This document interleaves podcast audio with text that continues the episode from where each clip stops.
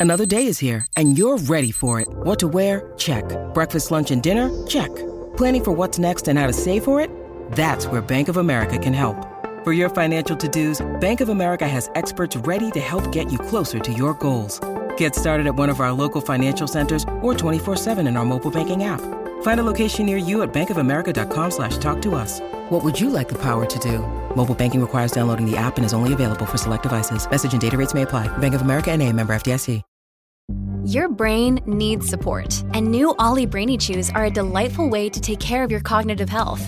Made with scientifically backed ingredients like Thai ginger, L-theanine, and caffeine, Brainy Chews support healthy brain function and help you find your focus, stay chill, or get energized. Be kind to your mind and get these nootropic chews at olly.com. That's O-L-L-Y.com. These statements have not been evaluated by the Food and Drug Administration. This product is not intended to diagnose, treat, cure, or prevent any disease. This episode is brought to you by Shopify. Whether you're selling a little or a lot, Shopify helps you do your thing, however you cha-ching. From the launch your online shop stage, all the way to the we just hit a million orders stage. No matter what stage you're in, Shopify's there to help you grow. Sign up for a $1 per month trial period at shopify.com slash special offer, all lowercase. That's shopify.com slash special offer. Welcome to the New Books Network.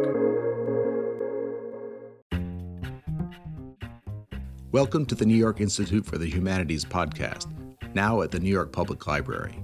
I'm Robert Boynton.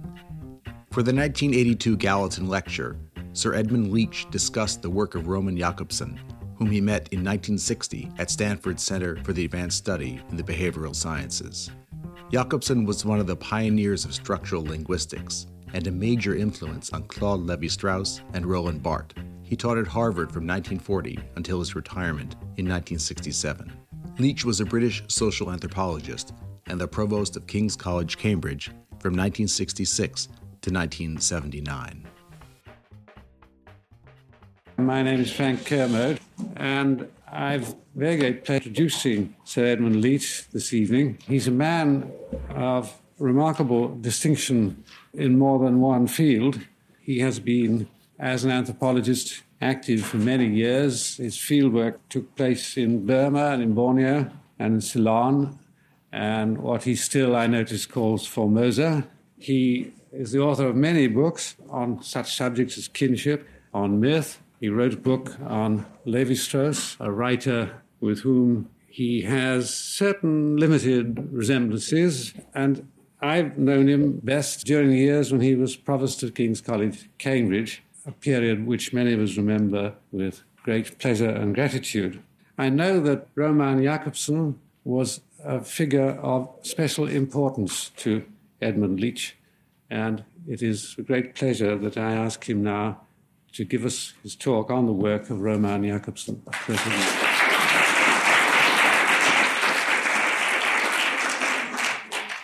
What I'm going to be talking about is Roman Jakobson's influence on social anthropology, which means British social anthropology in practice. I'm not competent really to talk about anything else. As you are certainly all well aware, Roman Jakobson died in July of last year in Cambridge, Massachusetts. He was an intellectual titan of world stature who stands on a par with the very greatest of any age in any, any part of the world.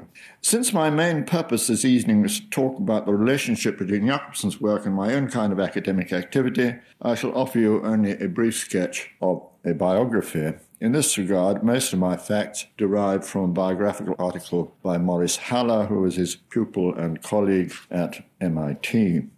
But first, I must emphasize also that I know very little about professional academic linguistics. I shall certainly not be attempting to explain what is special about Jakobson's linguistics as contrasted, say, with Chomsky's linguistics, nor am I concerned with whether Jakobson's linguistic theories were true and false considered as hard science. What I want to talk about are certain very basic underlying ideas which are common to both Jakobson's linguistics and to the kind of social anthropology which I myself have engaged in for many years. There are many other kinds of social and cultural anthropology, just as there are many other kinds of linguistics. Jakobson was born in October 1896 and enrolled in the philological faculty of Moscow University in 1914. He was immediately instrumental in founding the Moscow Linguistic Circle, of which he was president from 1915 to 1920 as a young man. This was an association which included linguists, philosophers, students of literature, and several poets. Its purpose was the elucidation of linguistic problems of both practical and poetic language, as well as questions of folklore and ethnology. Jakobson's concern with poetic language, and particularly with the way that poets are able to use textured patterns of contrasted sound, to convey meanings which are at least partially independent of the grammar and syntax of ordinary sentences was to endure throughout his career. This, incidentally, was one of the reasons why Jakobson was not caught up in the excitement that was provoked from 1957 onwards by the transformational generative grammars of Noam Chomsky and his followers.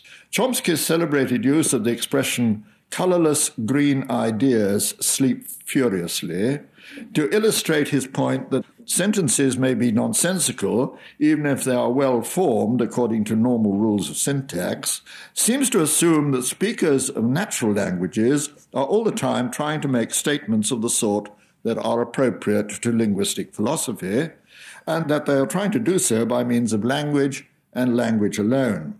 Jakobson, on the other hand, knew that poets do not use words in this way, and that it is only in the artificial circumstances produced by written texts or telephone conversation that language becomes a fully rational, self contained system of communication, isolated from all other systems. He pointed out, with regard to Chomsky's enterprise, that Chomsky's prototype of a piece of well formed semantic nonsense is not necessarily any less meaningful than Andrew Marvell's reference in his celebrated poem to the mind annihilating all that's made to a green thought in a green shade. The sense or nonsense depends on the context in which the sentence occurs. The point I'm making here seems to be partly confirmed by the fact that the linguistic philosophers have been greatly impressed by Chomsky, but have paid relatively little attention to the work of Jakobson. Philosophers, it seems to me, are allergic to the inserts of poetry. This, of course, we realize when we read Plato.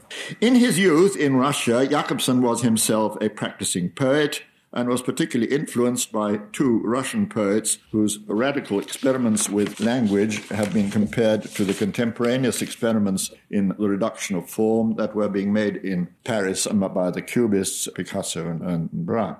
In 1920, Jakobson emigrated to Czechoslovakia, where he remained until 1939. Together with another Russian emigre linguist, Nikolai Trubetskoy, he was there instrumental in founding the Prague Linguistic Circle, which from 1926 onwards became the primary inspiration for the whole of European linguistics.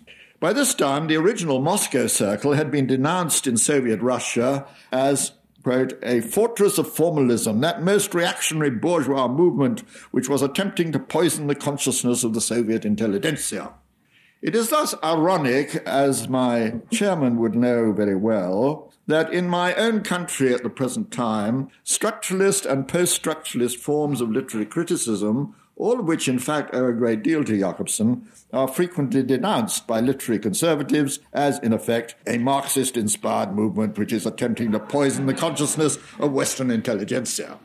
The Prague Circle was broken up when Hitler invaded Czechoslovakia in 39. Jakobson moved first to Denmark, then to Norway, and then by walking over the frontier after the German occupation into Sweden. He seems altogether remarkable that at this period of extreme personal stress, Jakobson was able to complete the original version of a work which some specialists consider to be his most important and original single monograph. The title of the English translation is Child Language, Aphasia, and phonological universals. It showed for the first time how the study of speech disabilities in young children could help to bring together two enduring but quite fundamental problems of linguistics. First, what, if any, are the universals of natural human languages? And second, how does it come about that we as individuals are able to acquire language at all? Jakobson reached the United States in June 1941, but despite his renown, his arrival was not, it seems, greeted with any great enthusiasm by his immediate professional colleagues, who seemed to have found his exuberance and his refusal to see linguistics as a narrowly, bonded, narrowly bounded and arcane specialism something of an embarrassment. Jakobson survived the war years by working with other European emigre academicians here in New York in the École Libre des Hautes and it was in this context that he came to exercise such a profound influence over the thinking of Claude Lévi-Strauss, who was his junior by 12 years. The latter had reached New York from Vichy, France, by a devious route in 1942. The expansion of Slavic studies after the end of World War II gave Jakobson the foothold he needed. He was appointed to a regular professorship at Columbia in 1946. He moved to Harvard along with most of his graduate students in 1949. From 1957 onwards, he held a concurrent appointment at MIT. In a formal sense, he retired in 1967. In practice, he was extremely active until the very day of his death. It is comforting to know that the Soviet anathema was subsequently withdrawn. Since his death, memorial symposia in honor of Jakobson have been held not only at Cambridge in Cambridge, Mass, but also in Moscow. In biographical dictionaries, Jakobson is always described as a linguist, and linguistics was certainly at the core of all his thinking. But to infer from that that his work must necessarily lie outside the province of a social anthropologist such as myself would be the equivalent of saying that no one who is not a professional artist or an art critic should ever say anything about the work achievements of Leonardo da Vinci. Perhaps I could, as it were, start there in terms of what I'm going to say. The index entry for Leonardo in the 1969 edition of the Encyclopedia Britannica has 35 subheads, the first 10 of which read aerodynamics, aesthetics, anatomical studies, architectural engineering, camera obscura, capillary action, chain drives, costumes, crayon drawings, dendrochronology. We've only got as far as the letter D, as you see. Leonardo was in his day the Uomo Universale, the universal man. And though Roman Jakobson's interests were not quite so diverse, they are in some ways comparable. Jakobson made major contributions to the theory of linguistics, especially phonology, and to linguistic geography, the distribution of languages. He contributed to the investigation of medieval Slavic cultures and literature, to studies in folklore and poetics. His writings include important critical essays relating to the arts of literature, cinema, painting, and the theatre. He also made contributions to the general theory of communication, as well as informed speculations about the possible relationship between the phonemic coding of language and the genetic coding of DNA. Jakobson, like many other thinkers, believed that to a unique degree our possession of language distinguishes mankind in a quite crucial way from all other species. Linguistics should therefore be thought of as ramifying outwards into all the activities of man that are properly considered to be human rather than narrowly biological. Though even so, we should never forget that at its roots, even language is biological as well as a cultural endowment.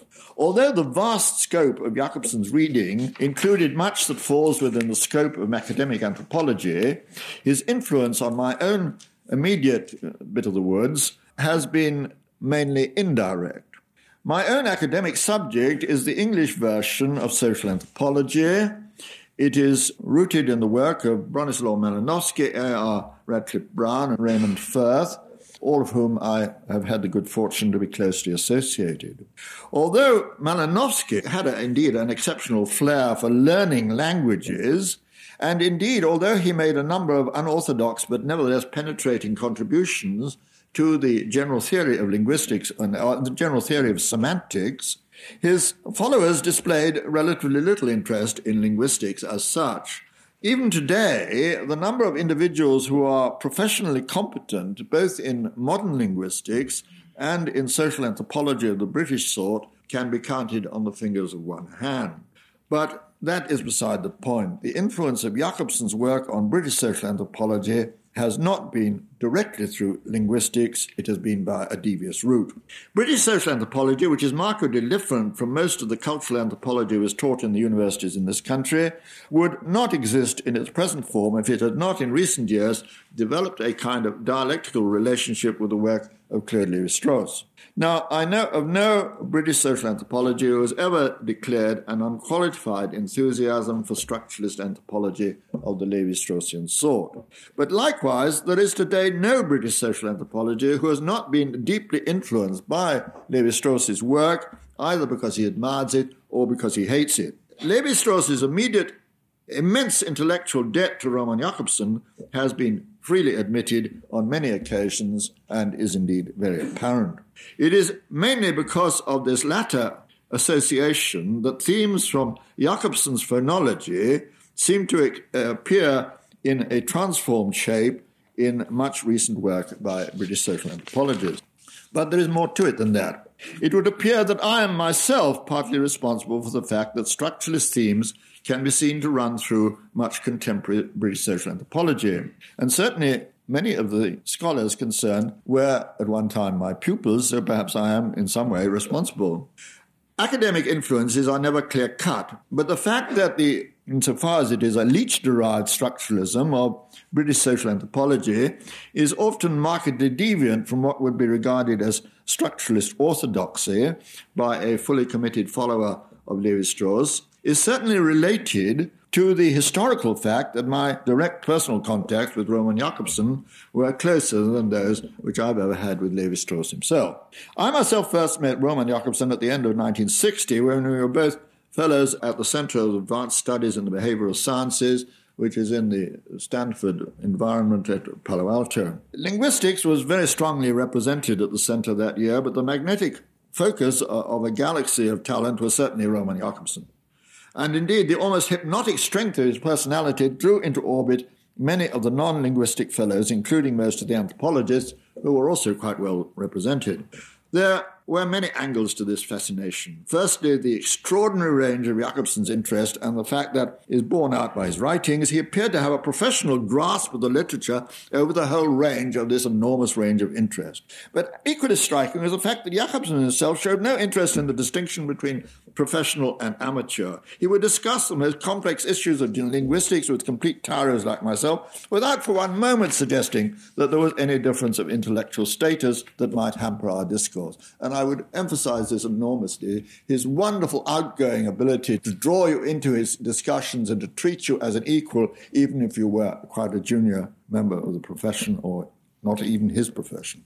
The next point that impressed me was one that I have emphasized already. Although linguistics was certainly at the core of Jakobson's interests, and although he held that some of the most crucial characteristics of spoken language are absent in other frames of communication, nevertheless, he never tried to establish a rigid frontier between linguistics proper and softer forms of semiotics. This, of course, is precisely why his work has provided such a powerful stimulus in fields such as my own. There were three particular facets of Jakobson's protean concept of linguistics which were dominant at this period. The first was phonological distinctive feature theory, which had been undergoing steady development ever since his early association with Trubetskoy in Prague. The second was the polarity between metaphoric and metonymic relationships, that is to say, the contrast between association through similarity and association through contiguity in, in, in semantics. Under various labels, such as Saussure's paradigmatic and syn- versus syntagmatic, the metaphor metonymy opposition has indeed played a part in linguistic theory for many years. But Jakobson had given it a special emphasis in a paper published in 1956 entitled Two Aspects of Language and Two Types of Aphasic Disturbances, which went back to some extent to that paper composed in Sweden. The third facet of Jakobson's work, which was apparent at Palo Alto in 1961, was his renewed interest in poetics. He had just completed, during a visit to Paris, the analysis of Baudelaire's Les Chats, which was published in the following year with Jakobson and Levi Strauss named as joint authors. Now, each of these three themes had an immediate innovating influence on the social anthropology of my sort at this period. Jakobson himself had a paper in the press entitled Why Mama and Papa, which brought out the relevance of child language and of the developmental sequence of sound control postulated in uh, distinctive feature phonology for any discussion of the details of kinship terminology. Now, kinship terminology is a very obscure kind of subject which anthropologists have always thought of. For a hundred years, they thought of, well, the one thing we do different from anybody else, we study kinship terminology. Here was Jakobson suddenly bringing in a brand new kind of insight from phonology which annoyed some of the anthropologists. Uh, several anthropologists, including myself, have subsequently used Jakobson's linguistic insights on this point, I think, to quite good effect. The metaphor metonymy opposition plays a central role in Lévi-Strauss's La Pensée Sauvage, the, the savage mind, as it is mistranslated, which first appeared in French in 1962. Uh, so you can see the date at which I contacted Jakobson was, rather a critical one. A lot of things were happening in anthropology at that time. At a level that is only slightly below the surface, Jakobson's approach to poetics, as manifested in the essay on Les Chats, can be seen to have influenced the whole of Lévi-Strauss's monumental work on the analysis of myth, which most of which was published between 1964 and 1971 and runs to four very fat volumes. On an occasion such as this, I can give you only the barest outline of what is involved. I'll concentrate on those parts of Jakobson's arguments which can most easily be applied to non linguistic materials. In doing this, I shall be ignoring other major aspects of Jakobson's linguistics, such as his work on the concept of markedness, which no one has so far used in this way, though I think they might. I shall also be ignoring the American facets of this story, about which I know relatively little. For example, the anthropological fashion known as componential analysis, which was much in vogue about 20 years ago, would seem, on the face of it, owed quite a lot to Jakobson, but I'm not prepared to talk about that. Distinctive feature theory, in its pure form, is concerned with phonology and nothing but phonology. But Jakobson uh, repeatedly encouraged non linguists to devise analogous theories in other fields of inquiry. Indeed, he himself seems to be a good deal happier with the reductionism by which Levi Strauss conceived of systems of social relationship as structures of binary coded messages than are many of my anthropological colleagues. I'm afraid this is for those of you who are not anthropologists who will hardly pick up the clues here, but Levi Strauss saw the whole of culture as consisting of messages, and it's a very curious frame of reference, but it comes from Jakobson, and Jakobson approved of this way of thinking. Even so, exchange theory in anthropology, which is a more easily understood part of anthropology, it links up with economics, has certainly benefited enormously from this rather unexpected cross fertilization from linguistics. To give you the kernel of what distinctive feature theory is all about is just a few minutes is very difficult, and if any of you know what it's all about before I start, you will laugh at me what I'm saying, but those of you who don't may gain something. Speech is a continuous sound pattern imposed on the breath. At any rate, the breath is continuous, and when you utter a word, there seems to be no obvious break between one part of it and another, even if there are breaks between the words sometimes. Nearly all modern phonological theories assume that at this level, or manifest level, the coding is digital. Obviously, there is some kind of coding in, involved. Crudely stated, it is supposed that the listener interprets the sound pattern by recognizing the occurrence or non occurrence of minimal sound elements, which are referred to as phonemes. Distinctive feature theory elaborates this idea into a system which is both consistently binary and consistently combinational and transformational. It claims that what the listener recognizes are not, in fact, the sound elements as such, but patterned combinations of opposition between paired constituents of the sound pattern element. There is disagreement among the specialists as to precisely how these constituents should be specified, and the version of the theory published by Jakobson and Halle in 1956, which listed just 12 possible pairs and no more, no less, has now been qualified in various ways. The Details need not concern us here, but just to give you an indication of the kind of matrix of binary oppositions which is produced by this kind of analysis, we might note that the theory proposes that an English listener is able to distinguish the phoneme B, but, from the phoneme P, put, because the B is constituted as, and with the following distinctive features, non-vocalic rather than vocalic, consonantal rather than non-consonantal, diffuse rather than compact, grave rather than acute, oral rather than nasal, lax rather than tense, interrupted rather than continuing. Whereas the P phoneme has all the same constituents except that it is tense and not lax. The key point that needs to be understood is that each manifest element in the sound pattern, elements corresponding very roughly to the units which we distinguish by the letters of the alphabet, is assumed to be generated by a whole set of relationships. The triggers which carry the message to the brain of the listener and which are generated by the speech of the speaker are not the relationships as such in a manifest sense, but relations between relations. Now, this sounds terribly complicated, but in fact, it is standard usage for modern eight year old children who write computer programs in the language known as BASIC. This language, like other higher computer languages for that matter, uses an alphabetical code which, in its manifest form, simulates ordinary written English. But it is transformed electronically into a much more fundamental machine language which is coded in binary digits. At this deeper level, the message that you put into the program is entirely embedded in relations between relations. Combinations of 16 possible pairs of these relations will, in fact, allow you to say almost anything. So, and this is the extraordinary thing that with a rather limited number of paired binary oppositions put in combination, they very soon reach an almost unlimited capacity of talk. Now, it is here that Jakobson's distinctive feature phonology served as the foundation which underpins structuralist anthropology of the Levi Straussian sort.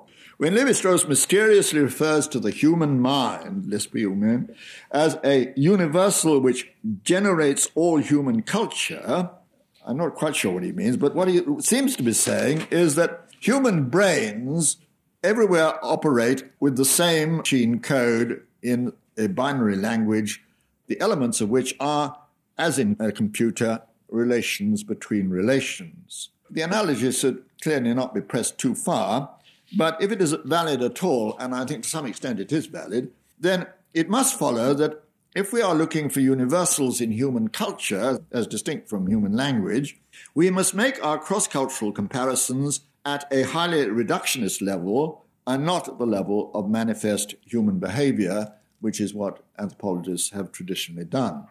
The records of ethnography must be interpreted as surface evidence and no more than surface evidence for the operations of a deeper level code which is inaccessible to direct investigation. Now, I'm myself not at all happy with Levi Strauss's talk about a universal human mind, since it seems to imply the existence of either a metaphysical group consciousness of the sort postulated by Durkheim or of a universal subliminal Freudian unconscious or sort of Jungian archetype, none of which are called for by the underlying theory, so far as I can see.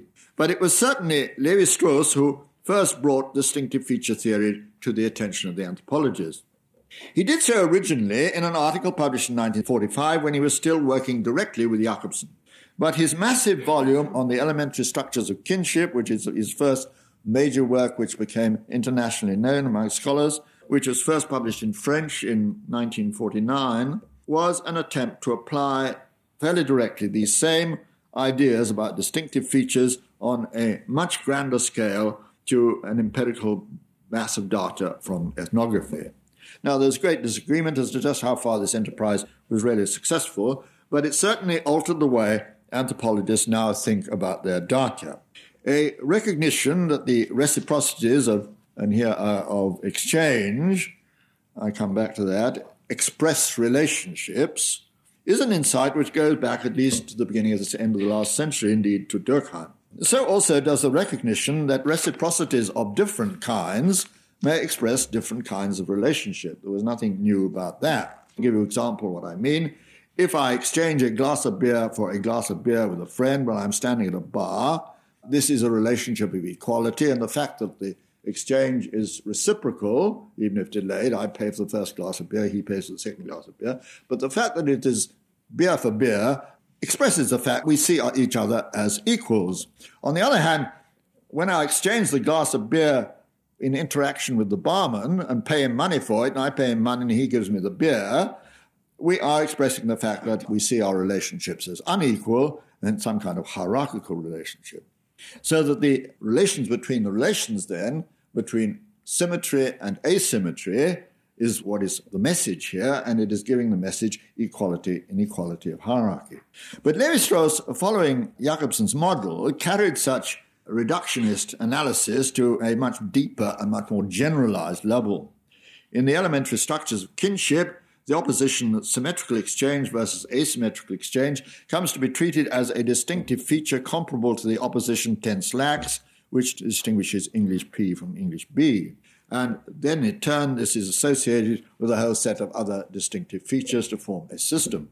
Now, this is far from being just an exercise of academic pedantry, just to make things impossible to understand, as some perhaps tired undergraduates may think. In the appropriate context, it can in fact yield genuine and quite novel insights into the causal mechanisms that lie behind human behavior on a grand scale. Incidentally, Jakobson himself perceived very clearly that there is indeed an analogy between what he was doing in phonology and the contemporary developments in multi-level computer languages. His phonological writings in the 1950s are full of references to Norbert Wiener's book on cybernetics, which was published in 1948, which provided the basis from modern electronic automation, and also to Shannon and Weaver's long essay, small monograph entitled the Mathematical Theory of Communication, which came out in 1949, which first formalized the concept of information in its mathematical sense. Later on, Jakobson made the important suggestion that distinctive feature theory will eventually throw light on how the genetic code embedded in DNA, which is in essence a kind of flip flop binary code, not at all unlike the machine code of a computer, is capable of generating behavior in an organism at the manifest level.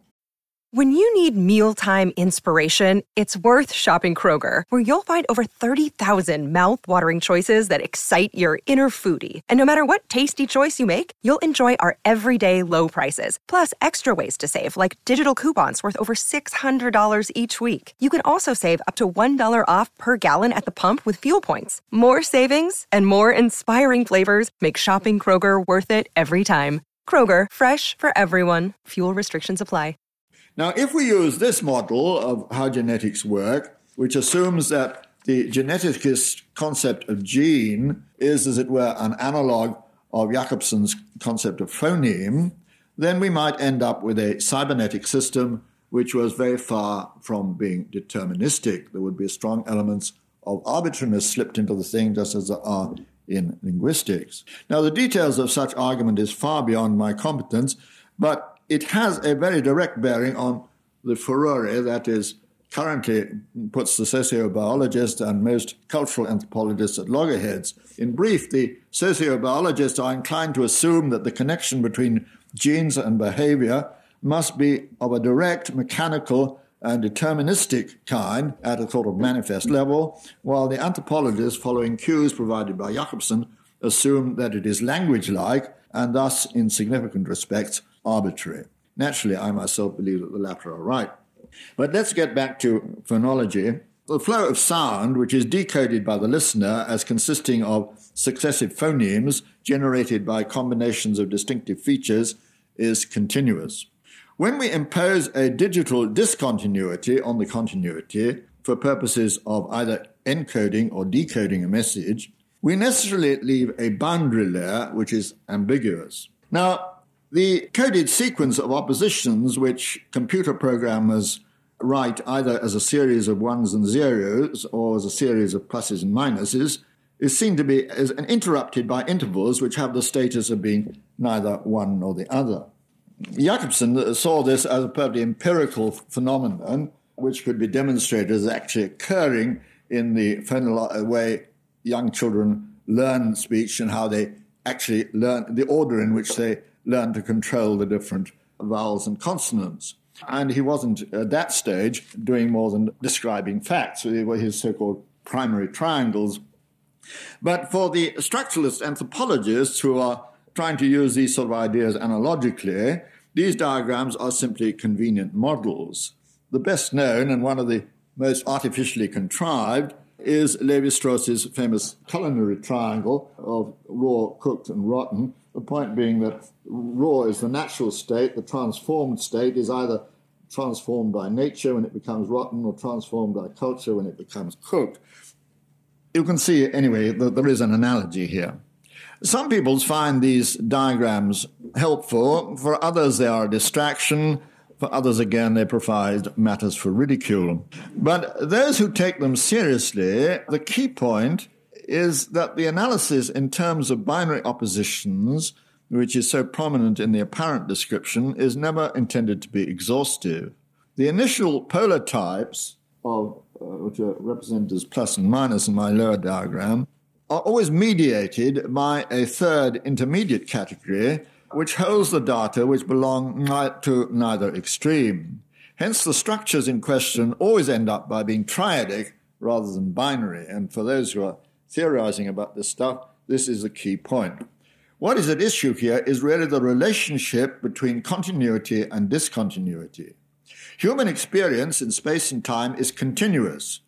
There are no natural breaks in the flow of messages which we receive in our brains through the continuous workings of our senses of hearing, seeing, tasting, smelling, touching, and so on. But if these continuous flows of information are to be perceived as meaningful, we have to break them down into discontinuous units corresponding analogically to the phonemes of meaningful speech, and then interpret the resulting phonemes by recognizing the component relationships between the distinctive features from which these discontinuous units have been constructed. Now, this kind of abstract formulation must, to those who are um, unfamiliar with it, sound very contrived. But one example, which will at least be familiar to the anthropologists who are in this audience, and I know there are a few, is provided by Van Gennep's three phase model of rite de passage. According to Van Gennep, all social transitions, for example, transition from being an unmarried woman to being a married woman, say, or an adolescent to being an adult, or being alive to being dead, all such transitions, the ritual uh, associated, the, the, the social marking of, of such transitions, are marked by a three phase ritual. First, there is a rite of separation in which the individual, the initiate, is separated from his her original role Second, there is an intermediate phase corresponding to the Nord, where the initiate is not in society at all, is outside the system, the rite of marginality. And thirdly, there is a rite of aggregation, which brings the initiate back into society, but in the new role, and is symbolically the reverse of the first, the separation role. Now, the pattern arises the fact that the pattern is so similar in so many different contexts is that although biological time is continuous, we grow older and older all the time, the social time in which changes of social status take place is viewed by the participant actors as discontinuous. You are either a child or an adolescent. You are either an adolescent or an adult. You can't be both at once. The binary opposition between a rite of separation and a rite of aggregation has to be mediated by a marginal phase. For example, in a marriage, between the time which they get married and the time they come back as adults, they go off on a honeymoon to get, get them out of the way. Although Van Gennep's book, which seemed to indicate that there are universal patterns in the way that this paradox of biological continuity versus social discontinuity is resolved, and was published as long ago as 1909, it is only since a version of Jakobson's phonological model was brought into anthropological analysis by Levi Strauss that we have been able to understand the psychosocial structure that underlies the ethnographic similarities. You'll find this very, very clearly between 1909 and something like 1950, there is hardly any reference to Van Gennep's Rite de Passage, except in a sort of very token way. And then quite suddenly, everybody is using this material. I want now to say something about Jakobson's stress on the universal importance of what he called the metaphoric and metonymic poles of language. Jakobson's style in these matters is quite inimitable. The paper on the subject, to which I've already referred, first takes Saussure to task for failing to recognize that Saussure's own insight into the fact that the phoneme is a product of a whole set of concurrent distinctive features contradicts Saussure's complementary assertion that language is strictly linear and that in speech we can only say one thing at a time. Jakobson who is attacking this position that we only say one thing at a time from a poetic point of view, illustrates his point with a characteristically entertaining but erudite comment on Alice in Wonderland's argument with the Cheshire Cat. The argument, you'll remember, was whether Alice had said pig or fig. And he points out that in order to separate the P from the F, the two phonemes, Alice needed to be able to recognize three different distinctive features, not just one. And the recognition of these three distinctions depends in turn upon the phonological context in which they occur. If that wasn't enough, a few pages later, along we find with cross references to Tolstoy's War and Peace and the filmmaking techniques of D.W. Griffiths and Charlie Chaplin, Jakobson is making the absolutely crucial point that although semiotic systems in general are bipolar, in that similarity and contiguity relations are always opposed, Nevertheless, in all practical cases, in the empirical situation, both dimensions, both the dimension of similarity and the dimension of contiguity, are present, and it is this combination which allows us, in effect, to say several things at once, even if we are constrained by the apparent linearity of speech utterance. Indeed, it is precisely in this combination of the metonymic with the metaphoric that the essential and peculiar characteristic of poetic communication is to be found. And please remember that Jakobson knew what he was talking about from the inside as well as from the outside. He was himself, in his early years, a practicing poet of some repute. Now, this, it seems to me, is where Jakobson is original. As he himself emphasized, mere recognition of the polarity metaphor metonymy is to be found all over the place in Saussure, in Peirce, in Freud and Frazer and all sorts of other places. But what was missing in the earlier accounts was recognition of the importance of combination and transformation. In other words, the importance of the third side of my triangle. In the field of anthropology, that can be seen very clearly if we compare Frazer with Levi Strauss. One of the central themes of Frazer's The Golden Bough was the analysis of magic. He distinguished two major types homeopathic magic based on the law of similarity, that is Jakobson's metaphoric pole, from contagious magic based on the law of contact, that is Jakobson's metonymic pole. For Frazer, both these, and I quote from Frazer, two great principles turn out to be merely two different misapplications of the associations of ideas. There is no feeling in Frazer, no attempt to see how these two principles are in practice combined to form a representation of a magical other world. They are just mistakes and separate mistakes. And now here is a quotation from Levi Strauss, The Savage Mind, which shows the entirely different point of view, which derives more or less directly from Jakobson, where the combination of metaphor and metonymy does precisely this. It creates the image of a magical other world. And I'm quoting now from Levi Strauss Birds are given human Christian names in accordance with the species to which they belong more easily than are other zoological classes, because they can be permitted to resemble men for the very reason that they are so different. They are feathered, winged, oviparous, and they are also physically separated from human society by the element in which it is their privilege to move, that's the air. As a result of this fact, they form a community which is independent of our own, but precisely because of this independence, appears to us like another society, homologous to that in which we live. Birds love freedom. Birds build themselves homes in which they live a family life and nurture their young. They often engage in social relations with other members of their species, and they communicate with them by acoustic means, recalling articulated language. End of quote. Now, once the procedures are understood, a great deal of ethnographic material of very diverse sorts, art forms and ritual sequences, as well as mythology, seems to invite analysis of this kind, and indeed what might be called combinational semiotics, which has been very prominent in the writing of social anthropologists in the last 15 years or so. If the authors concerned were to be challenged as just where their ideas had come from, they would be much more likely to say, pay deference to Levi Strauss or to Victor Turner, or perhaps even to myself, than to Roman Jakobson. But it is certainly from Roman Jakobson that the whole ideology springs. Jakobson is only mentioned once or twice in the pages of, and just in passing at that, in the pages of Levi Strauss's book on totemism and in The Savage Mind both of which, like the analysis of Les Chats, first appeared in French in 1962, it does not seem to me at all plausible that either of those difficult but immensely influential and stimulating books could ever have been written had not their author, as Levi Strauss, like so many others, been caught up in the whirlwind of Jakobson's ideas, and I'm sure Levi Strauss himself would agree with that.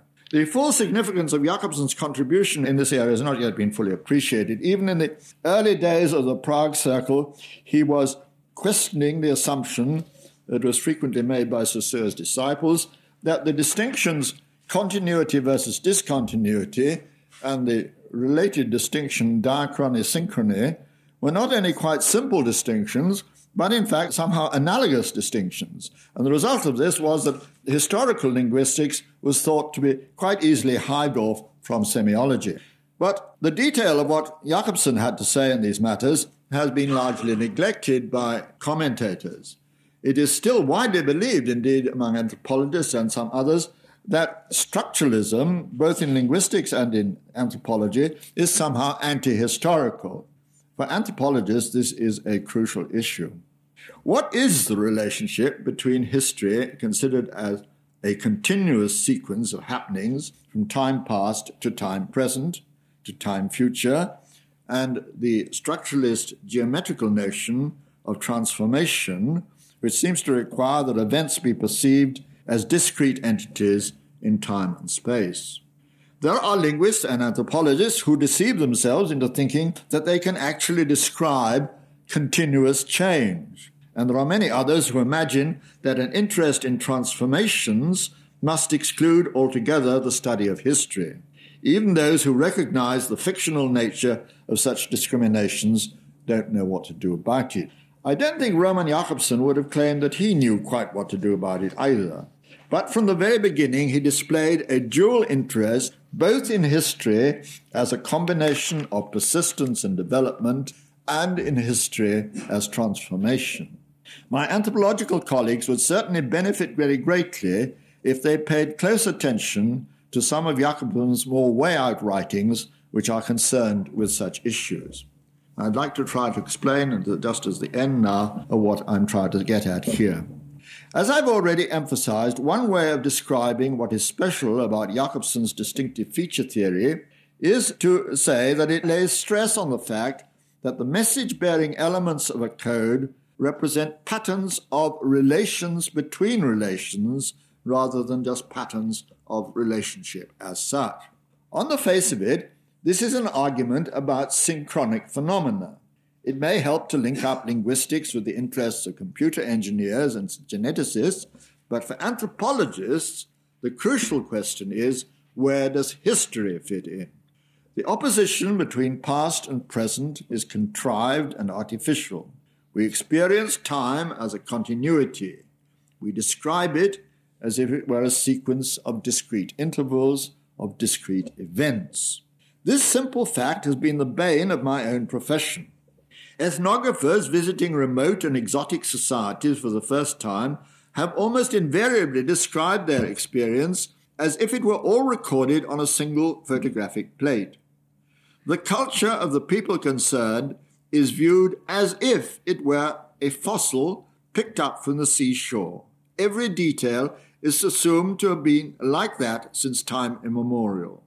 The device of writing about ethnography in what is laughed at as the ethnographic present of a typical anthropological monograph, is synchronic and timeless. It has no place in history.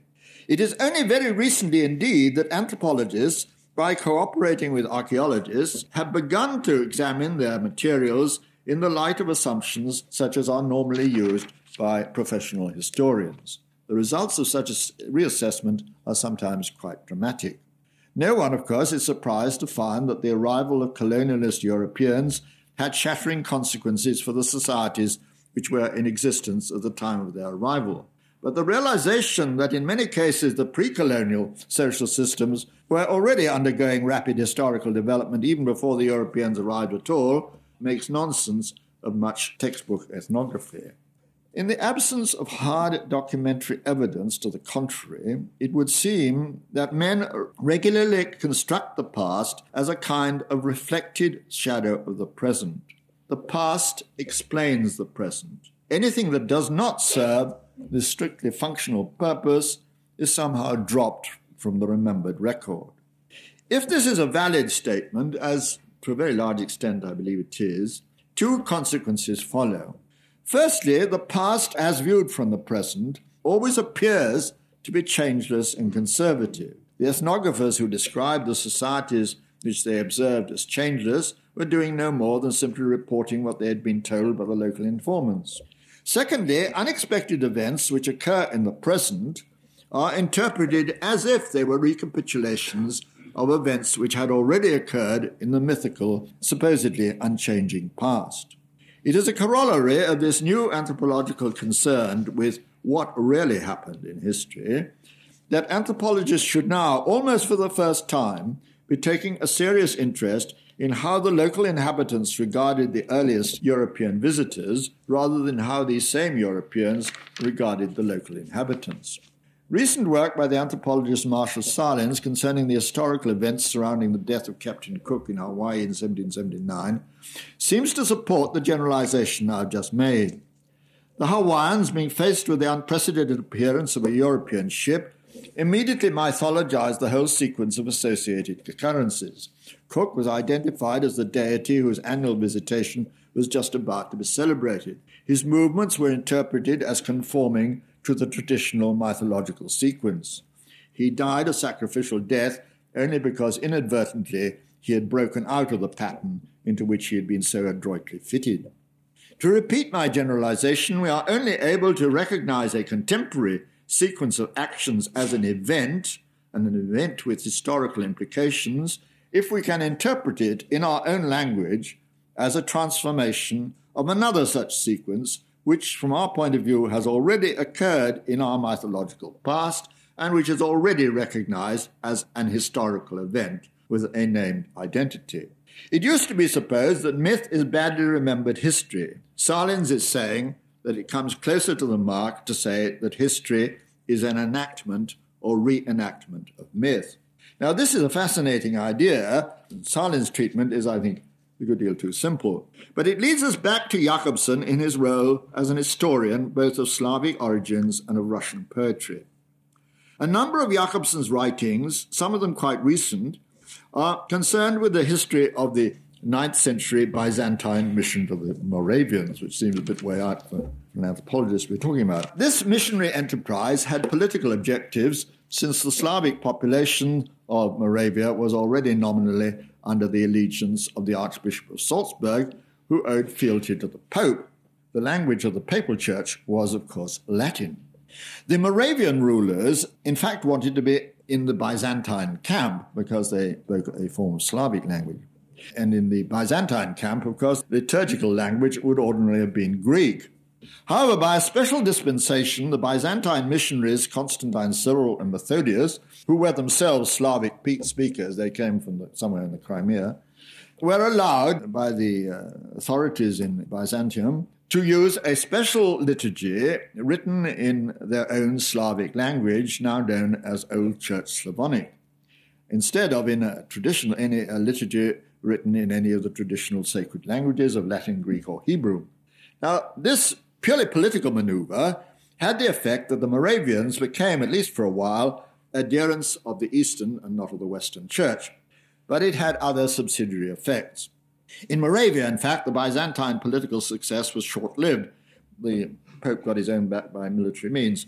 But the Old Church Slavonic liturgy of Cyril and Methodius and the specially designed Cyrillic alphabet, which went with it, provided the basis from which all the literary languages of modern, originally Orthodox Slavs are derived, and of course, the Russians still use the Cyrillic script. Because the religious texts of Christianity were here quite exceptionally written in a language which was everywhere understood, and this is in the 9th century, not the 16th century, remember, the Bible came to be treated as the foundation myth of local Slavic nationalism.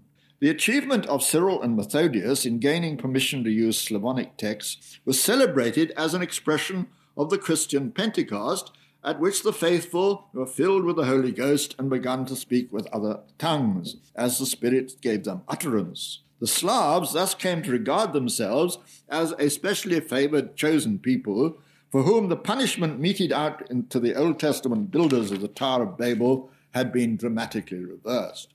Jakobson's discussion of these complicated historical matters are concerned, as might be expected, to emphasize the crucial role of the link between language and religion as providing the focal point around which traditions of nationalism and national poetry could be developed.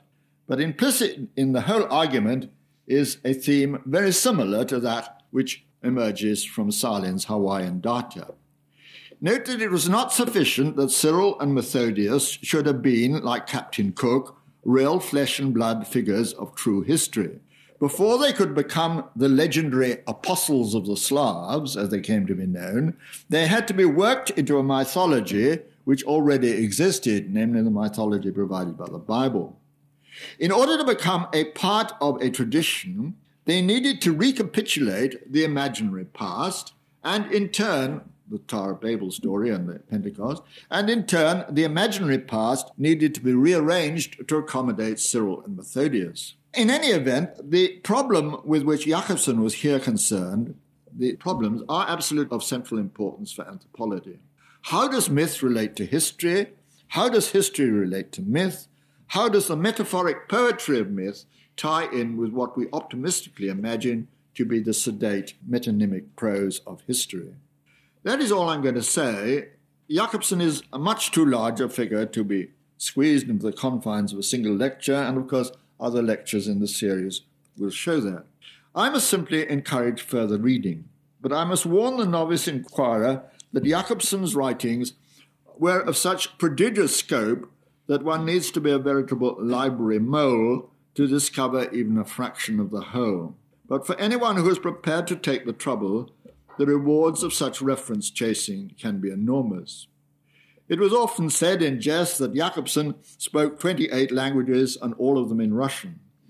But where written, his written texts are in Western European languages, English, French, German in particular, they are quite easy to understand and very well worthwhile. Thank you very much.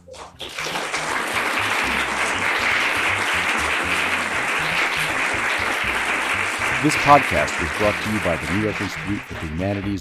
You can find us on Stitcher, iTunes, and anywhere else you get your podcasts. For more information, visit us at nyihumanities.org.